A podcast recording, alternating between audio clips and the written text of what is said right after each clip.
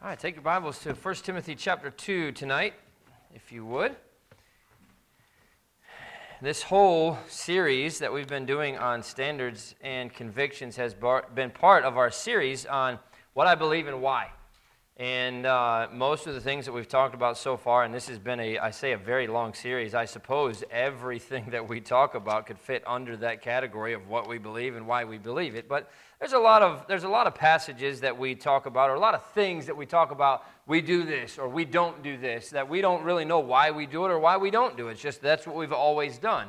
Especially if you've grown up in any uh, kind of independent baptist church or something like that it's what we've always done. And so it's been necessary to go through a lot of these things and explain why we do them or explain why we don't do them. And most of the things that we've talked about so far i've taken a week or two to go through and some of the things that are lesser studied topics, but that are very important topics and carry kind of the same significance, we've taken a little bit longer on. Music is an issue. It's a big issue in a lot of churches today. It's an, it's an issue that's slipping in a lot of places. And when the music slips, everything else slips along with it, especially if you're moving into that contemporary direction, the rock direction, is, which is basically what that contemporary music a lot of times is. But we took 20 weeks to talk about that to make sure that we understand it. And when it comes to this idea of standards and convictions, this is going to be our 14th lesson on the idea of standards and convictions because it's, it's found all throughout the Bible. But it's a far lesser taught topic, it's a far lesser understood topic. Um, and, and I think because it goes against our cultural norms, and most people choose not to address it. And that's, it's not some, this is not something that's a primary focus for us, um, especially when it comes to winning souls, influencing our community for Christ, and all those things. There are, there are a lot of things that are, that are much more important than this. But when we find things in the Word of God, like them or not, we have to address them. And since this is a misunderstood or less understood topic, I think it becomes necessary for us to spend more time on it so that there is no confusion when it comes to what we should be doing and not be doing. So, having said that, let me step back because it's been a few weeks since we've, we've talked about this. Basically, I think all the way through December, we had a lot of Wednesdays where we did different things. And uh, so, I don't know if we did any of this in, in I say Wednesdays, uh, Sunday nights. Uh, in, in December, that we did different things. And so, let me just kind of review where we are um, when it comes to, we, we spend a lot of time talking about what standards are, what convictions are, what preferences are, and those kind of things. But um, in relation to our clothing, the Word of God describes clothing as having four different uses the moral use, the practical use, the aesthetic use, and the religious use. And, and the first of those, the moral use, is to cover ourselves up, right? And that's uh, honestly that we, we discussed the ramifications of that for modesty and why it's important that we cover up in the intersection of modesty and lust. And then in the other three uses, um, the practical use is, is largely self guided. It's, it's guided by modesty, but uh, obviously we have to wear clothing, right? And when we talk about the practical use, we're talking about wearing more clothes in the winter to cover up because it's cold or less in the summer because uh, uh, because it's hot, but those are impacted by modesty as well. The religious one is we don't use that today. We don't, we don't wear religious clothing, so to speak, like the priests and the Levites and all of those did. But the one that we do see uh, used often in relation to us today is the, ex- the aesthetic use, and it's very widely used today. And there's one particular Bible principle that really directly relates to that, and that is the principle of vanity. And we've mentioned this, we've talked a little bit about it, but I want to define that biblical concept of vanity and then give you some applications of that in our lives. And that's what we'll talk about tonight. So let's get right into it. Uh, first of all, using clothing as a means of decorating or beautifying is never directly condemned in Scripture. Um, it, it's, a, it's an assumed fact that it has both good and bad context. We see a good, and I'm, I will not have you turn there, um, but in Revelation chapter 21 and verse number 2, John, the Apostle John, is liking the New Jerusalem to a bride adorned for her husband, right? That's clearly a positive reference. We see that a lot in even in the Old Testament, right? Uh, a bride adorned, which means obviously she's, she is beautifying herself, if you will. But we do see one that's in a negative context there in 1 Timothy chapter 2. And there's, there's other places where this very same idea is, is brought out. But we'll just look at one tonight there in 1 Timothy chapter 2 and verse 9. It says, In like manner also, that women adorn themselves in modest apparel, with shamefacedness and sobriety, not with broided hair or gold or pearls or costly array. Right? That's obviously in a negative context that you hear a woman adorning herself. Um, we also see that our, our Creator designed His creation as very practical, yes, but He also adorned it very luxuriously. Doesn't take a very long walk in nature to look at the trees and the, uh, and, the, and the flowers and the water and all of this stuff, especially when you put it together, to notice that, right? And to see that God just beautifully adorns His creation. Uh, the same thing. I mean, you, especially where we live, and I know maybe some of you that, that live out a little bit more and, and, maybe not around all the city lights and everything else, you can see the beautiful sunrise, beautiful sunset. I mean, God is just painting the canvas of the sky in that way. And, uh, you know, uh, this aesthetic beauty is not only found in what we might call the inanimate world. You see, uh, you see it in, in nature when it comes to beautiful animals. Have You ever seen an animal in slow motion? right? A bird flying or a, a cheetah running or, or a lion, you know, something of those kind of things. Especially when you see that. I mean, it's just beautiful, beautiful things that God has created. And so, say what you will, you have to admit that God is creative and He's artistic. He loves to decorate things beautifully. And He made us like Him. We delight in beauty, right? You see a, a picture that's beautiful, whether it's a picture that somebody painted or a picture that somebody took with a camera, and you just sit there and you're just in awe of it, right? Because we love Naturally, we love beauty, we love color, we love decoration, we love adornment. There's nothing intrinsically or automatically wrong with that. There is, however, or should I say, there can be a problem here, though.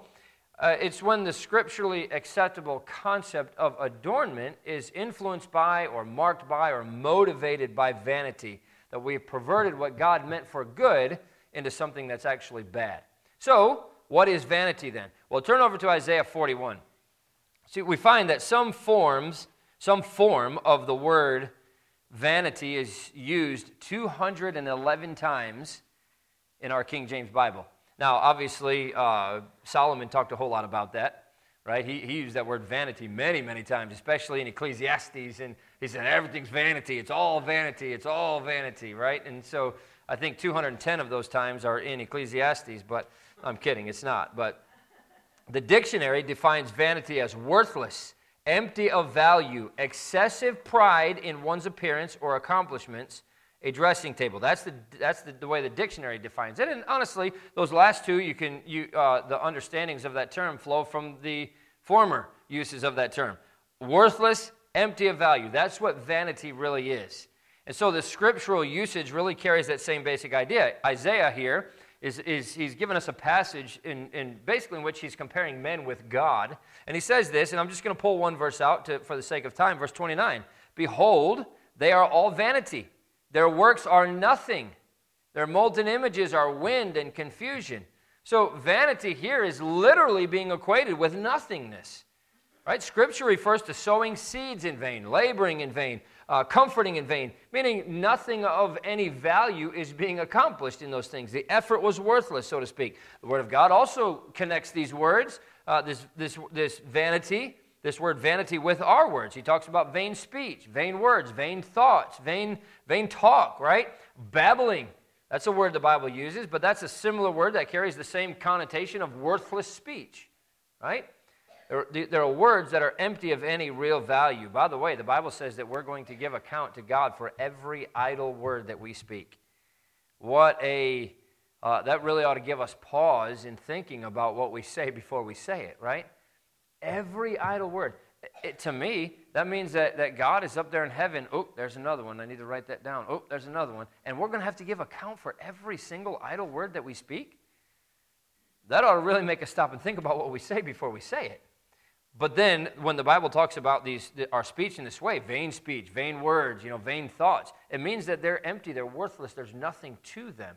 For example, using the word God without talking to Him, right? The Bible says that that is taking God's name in vain. It's making God's name worthless. It's making God's name empty, right? And we hear people use God's name in vain all the time, but it's a pointless, empty usage of God's name, of, of the word God. God loves prayer, but he condemns vain repetitions, right? That's one of the things that he condemned about the Pharisees. He said, Oh, all they want to do is, is have these vain repetitions so people will notice them while they're praying. Um, you know, empty, meaningless phrases that cover as prayer. And by the way, I think that's something that we need to be careful about too. I'm not saying that we have a problem with that in our church, but it's something that, especially as you're praying, and, and, and, and I know, especially when people are praying in public, sometimes they're nervous and they don't know what to say next, and so they just fill it with what? Lord, right? And Lord, we thank you, Lord, for the way, Lord, that you've given us this thing, Lord, right? That, that's really vain repetition. It's used, I mean, do you ever talk to somebody like that, right? Hey, Jackson, I just wanted to Jackson say hi, Jackson, since I, Jackson, haven't seen you, Jackson, in the last couple weeks, Jackson. Right? We don't talk that way to, to people, right? It's using somebody's name in vain, essentially, but we do it with God all the time. So, it, again, it's a thing where we ought to be measuring our words. We ought to be paying attention to what we're saying. We ought to be paying attention to how we're praying to God. Because then, at that point, we are no different than the Pharisees when it comes to those vain repetitions in our prayer. But that's not really what we're talking about tonight. But I, I think this, uh, you know, even more uh, along those lines would be, you know, the, the classic Hail Mary prayers, right? It doesn't mean anything when they're saying it. They're just saying it over and over and over and over again because they're just repeating what they've always heard, repeating what they're supposed to be repeating. And it's empty, it's worthless, it's meaningless. You're not praying to God, you're just saying words at that point because you think somehow it's going to help. Vanity is a cousin to pride. In fact, turn over to Psalm 39. It's a cousin to pride, both in definition and in real life. And when I say cousin, they're very, very closely related to each other. This emptiness, this worthlessness, and pride really go hand in hand. Psalm 39 really talks about this in relation to uh, money. Verse number 6 Surely every man walketh in a vain show. Surely they're disquieted in vain. He heapeth up riches and knoweth not who shall gather them. Right? What he's talking about is collecting money to display my wealth is, is pointless. It's purposeless. It's a useless exercise. If I'm, if I am gathering everything that I gather just so I can say this is how much I'm worth, then what's the point? Right? If you're gathering that money so that you can use it for missions or use it for, you know, God's service in some way or something like that, then, then great. But if you're just gathering money so you can say, this is how much money I have, and again, doesn't mean that it's wrong for you to save up money for retirement or any of those kind of things. I'm not, don't, don't get me wrong with that. I, I think you should. The Bible says, you know, what man having, uh, you know, planned to build a building hasn't sat down and counted the cost and, you know, gathered all those things together first. So I'm not saying that, that you should just, you know, throw all your money away, but I'm trying to get people to notice me, to be impressed by me because of my money. And that's simply worthless vanity. I mean, you see that happening all the time when, when people choose the vehicle that they get, right?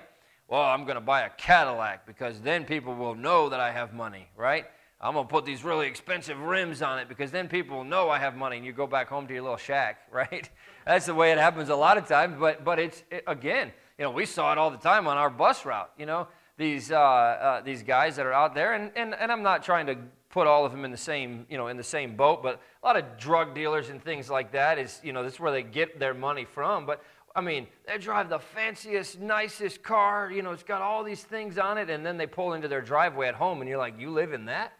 right? It's because they, they don't care what people don't see, they only care about what everybody sees. And as long as I'm in public and everybody's noticing how much money I have, then that's what I wanted people to see. That's what we're talking about when it comes to this idea of vanity. It's an empty show or a display that feeds my pride.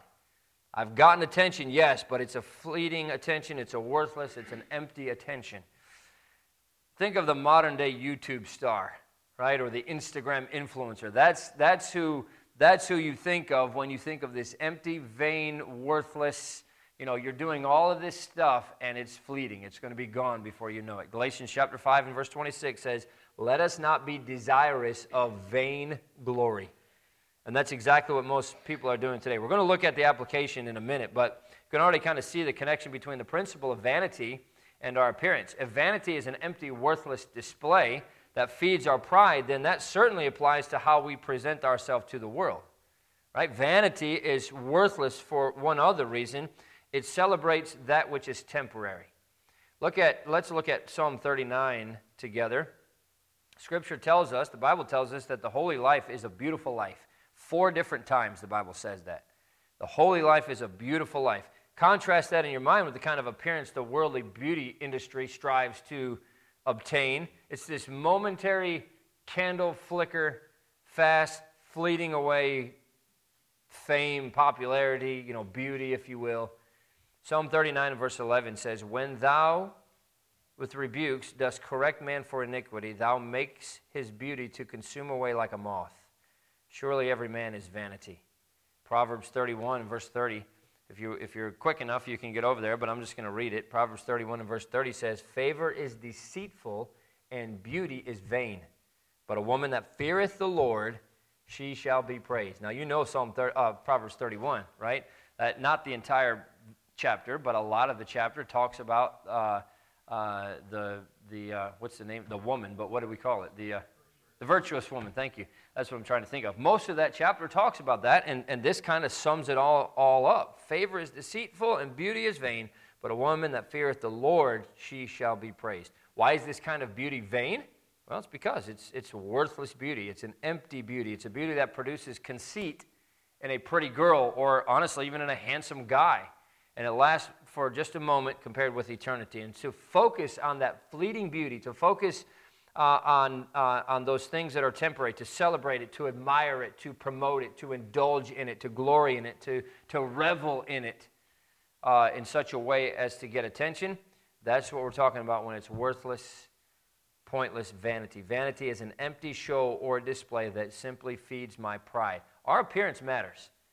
And yes, our heart matters more right? Man looketh on the outward appearance, God looketh on the heart. But the reason our appearance matters is because our appearance is a reflection of our hearts. Our outer or visible persona is an expression of that inward man. So, how we portray ourselves to the world is a walking testimony of what Jesus Christ has done on the inside. It's a walking testimony to what we believe, it's a walking testimony to what we don't believe, what we value, what we cast aside. Well, that being the case, there's a variety of, of biblical principles, I think, that have direct bearing on our appearance. And really, I only want to look at a couple of those things tonight. So turn over to 2 Samuel chapter 6. We're going to get there in, in just a little bit, but I want to give you a couple practical applications of this principle of vanity. So now we've talked about it. We, we've seen some examples in the Bible, and obviously, there's we could we could we could really do an in-depth study and look at every every one of those 211 uses of that word vanity and really get an idea but just giving you a synopsis of that tonight. But the first one i want you to see is this. The scriptural principle of vanity does not limit or eliminate the aesthetic use of clothing. In other words doesn't mean that you can't dress up doesn't mean that you can't wear makeup. There's a lot of, there's a lot of uh, denominations out there, if you will, and I, I, don't know of any Baptist churches that do it. I'm sure there are some, but, but that say you can't wear makeup at all, right? No makeup, no earrings, no necklace, no nothing that makes you, you know, try to, to look beautiful or anything like that. We've mentioned already tonight that there are four biblical uses of clothing, and one of those uses is to adorn or decorate or beautify. And, and honestly, that's where the, the Mennonites, or, or even, even more so the Amish, disagree. But I believe that the Bible principle of vanity doesn't rule out clothes to adorn or decorate or beautify. There's nothing wrong. We see that so many times in the Bible uh, that, that somebody decorated or adorned or beautified themselves, and it was not given in a wrong way. So I don't think that's, that, that that's wrong. But you know, you might be saying, but, but that doesn't make sense. If you know, if beauty is vain because it's temporary and, and feeds my pride for me to to adorn myself or my clothing with anything beautiful, then it must be wrong. And honestly, that's, that's the Amish mindset, right? You're only allowed to wear black or, or dark colors, and they can only be plain, and you're not allowed to wear makeup, no, no jewelry, none of those things, because if you do any of that kind of stuff, it's just pride. That's the only reason anybody would dress up and try to make themselves look beautiful. That's, that's why the Amish wear what they wear, right? Uh, same thing with wearing bonnets. They wear bonnets because if, if, if you let your hair grow long and you know, your hair could be vanity, it could be a vain show, and you're only doing it because you want people to see how beautiful you are. And, and you know, if that's their mindset, then so be it. But I don't think intrinsically or automatically to adorn yourself or to beautify yourself means that you have pride and that you are trying to, you know, uh, have this empty show of vanity.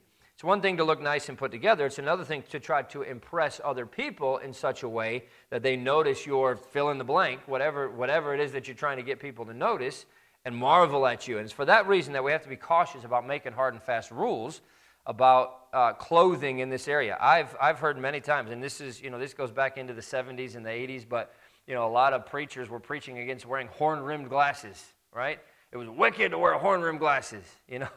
um, a, a, even, even like in the church that I grew up in, they, they, we were only allowed to wear a light shirt or a white shirt. If you wore something that was darker than a white shirt, then well, you were, you know, you were following the patterns of the world and you were trying to get people to notice you and you're only dressing for that. And, and again, you know, uh, I understand where people are coming from when they make those rules and when they, when they say those things, but you have to be able to back it up with the Word of God if you're going to make those rules. And the Bible doesn't say, thou shalt not wear horn rimmed glasses, right?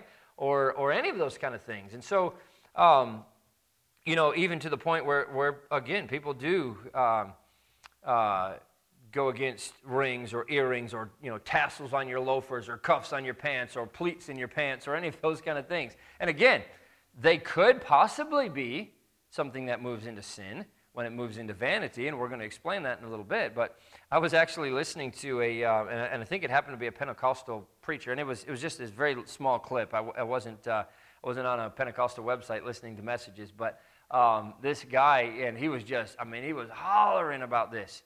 Some of you people in here in this Pentecostal church that are walking around wearing your beards, that's not Pentecostal. You look like the world. You go outside the church and you see everybody wearing beards.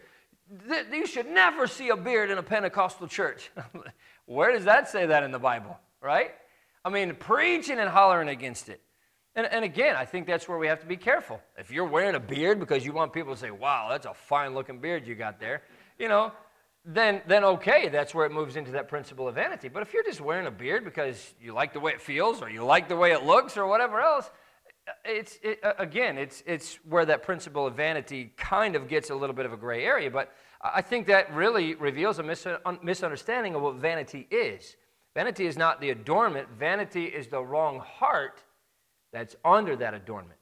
And again, that's something that's very hard to put your finger on because I can't open up your chest and see your heart. I don't know what your heart is when it comes to those kind of things. So that's why you can, honestly, you could have two people wearing the exact thing and it's uh, the exact same thing and it's okay for one person and not okay for the other one, right? One of them's wearing it because they were like, hey, this is all I can find. I, you know, this is what I wear when I don't care how I look, right?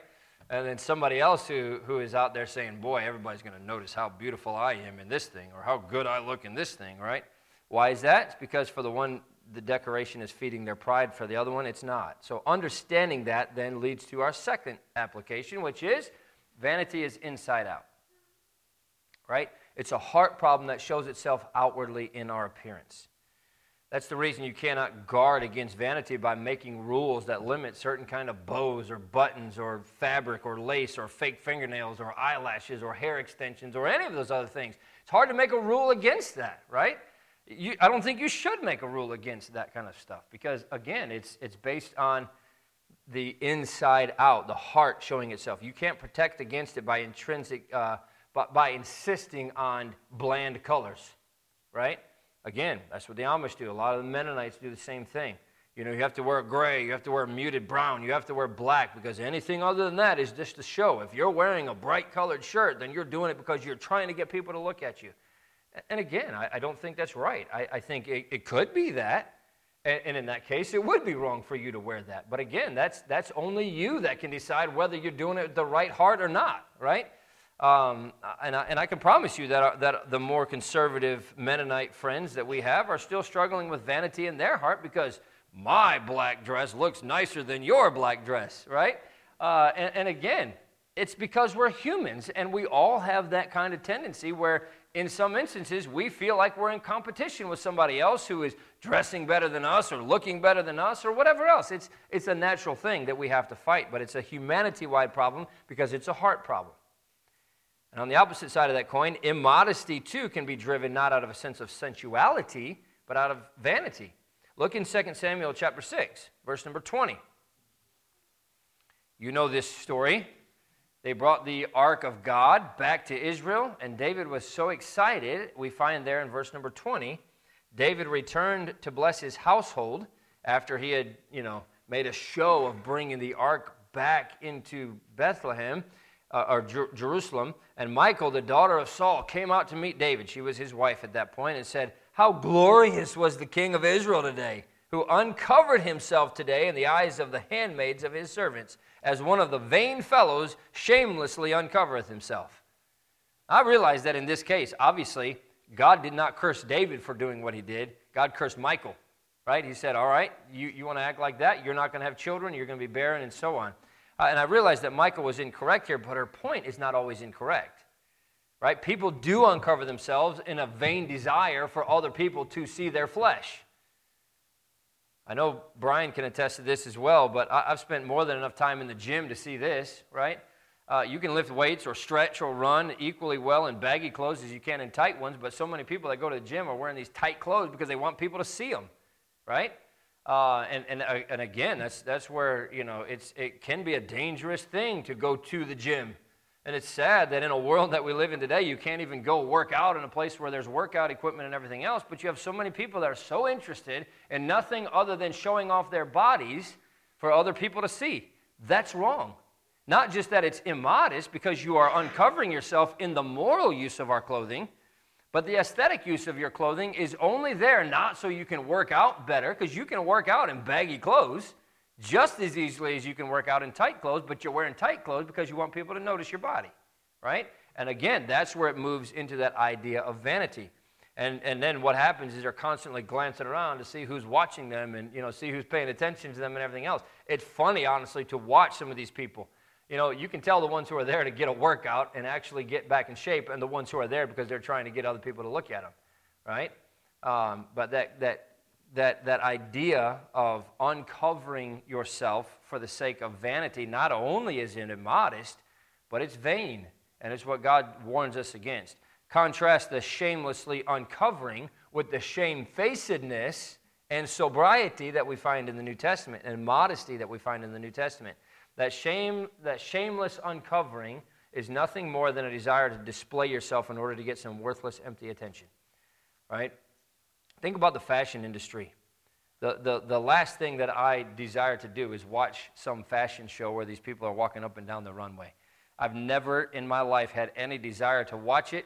I've never sat down to watch it, but every once in a while you'll see some of these things because, really, because somebody put a clip on there because of how ridiculous it is right? But you see these people walking back and forth on the runway and, and uh, doing their, uh, you know, showing off the clothing. That's the new fashions. But I, you know, much of the time, if not most of the time, the models that are marching down this runway in Paris or New York are immodest, yes, but their industry is not actually built on immodesty.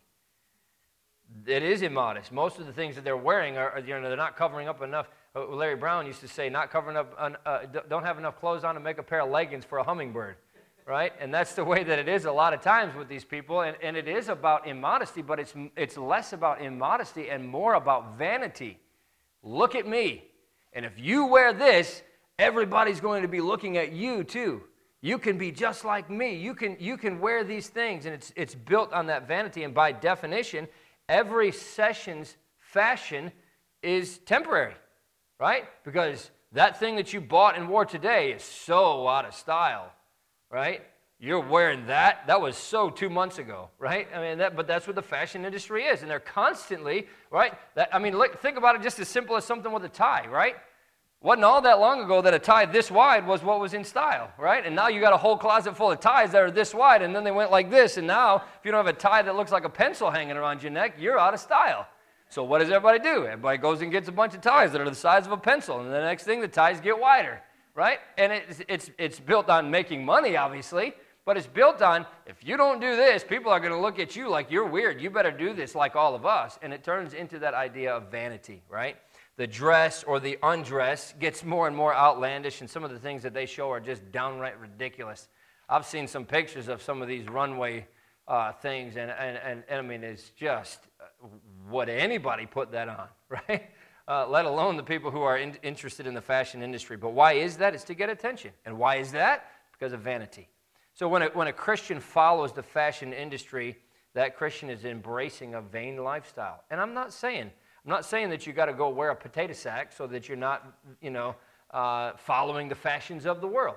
There's nothing wrong with looking your best, right? And you ought to do the best that you can to look neat but they're valuing that which is temporary, that which is essentially worthless, and at the end of the day, it's, it's what feeds your pride. By the way, that's not only true for women either. There's a lot of young men out there that, that need to sport the latest uh, designer athletic shoes in order to fit in with the crowd, right? I got to have Nike Airs or, you know, whatever these shoes are that are being uh, endorsed by this particular athlete at this time. You know, I've got to have the latest shoes and all of those things. And, you know, um, you know that's, that's just so they can be seen wearing it. It's nothing more or less than vanity. And honestly, you add to that the trend of these skinny jeans that all these guys are wearing now. Um, and even the athletic uh, pants you know, that, that are just, they've gotten to the point where they're so skin tight, you can't even, you know, th- there's nothing left to the imagination. Was I with you? Boy, we saw this guy. We were at the gas station, Brian and I, and, and this guy jumps out of his car, and he was driving like a BMW. It was, it was a nice car, but it wasn't like really fancy. Jumped out of his car, and his pants were so tight, it was like he was walking like this because he couldn't even move them. I could read the credit card numbers on the credit cards that was in his pocket. That's how tight his pants were. But again, it's why, why are they doing that kind of stuff? It's because of vanity. I want people to see that my legs are muscular, right? I want people to think that I'm built, you know, whatever it is. But uh, at the end of the day, it's not because you're trying to dress and look nice. It's because you're trying to be fashion. You're trying to be in style. You're trying to be the latest trend. You're trying to get people to notice you. However, well, we noticed him all right, but you know, I mean, I don't know if it's the way you want people to notice you or not. But the Bible principle of vanity has direct bearing on the choices that we make in relation to our appearance. And having said that, can't necessarily look at somebody else and, and, and say, you're vain.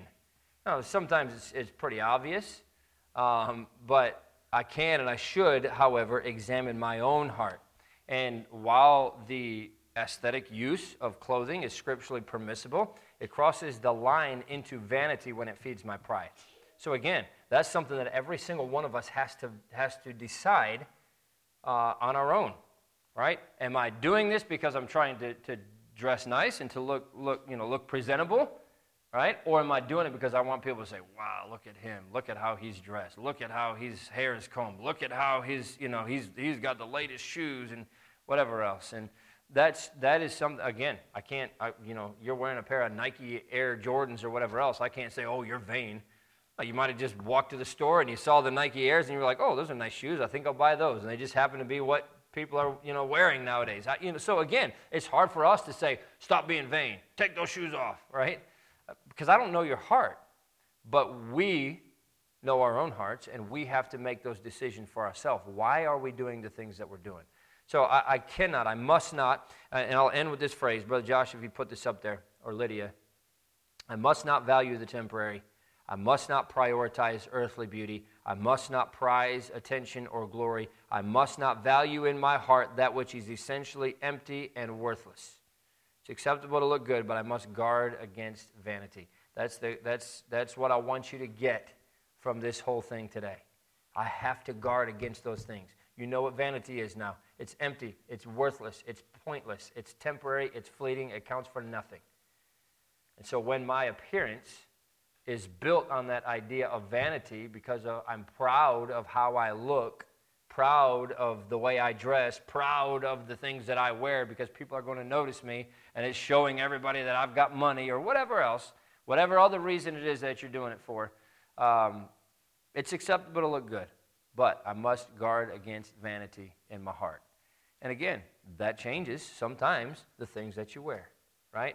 Wow, boy, if I wear that thing, people are really going to notice me and they're going to really think I look good and that's going to accent my figure and they're going to really think that I'm, you know, in shape or I work out or I do this or I do that. And, and again, that's where it crosses that line from something that's good and acceptable, adorning our bodies in a way that's pleasing to the Lord, to something that crosses that line and moves into pride and vanity, which is not acceptable to the Lord. All right, let's pray. We'll be done. Father, we love you. Give me thank you for your goodness to us. Thank you for an opportunity we have to spend around your word. Thank you for the fellowship that we can have amongst our, our Christian brothers and sisters. And God, I thank you so much for what you've given us here. I do pray that you'd help us to guard against those things. Make sure that we're not moving uh, into the idea of vanity by the things that we wear. I pray that you'd help us to stay humble before you so that we can be used by you in the greatest way possible. Thank you for all that you do for us in Jesus' name. Amen.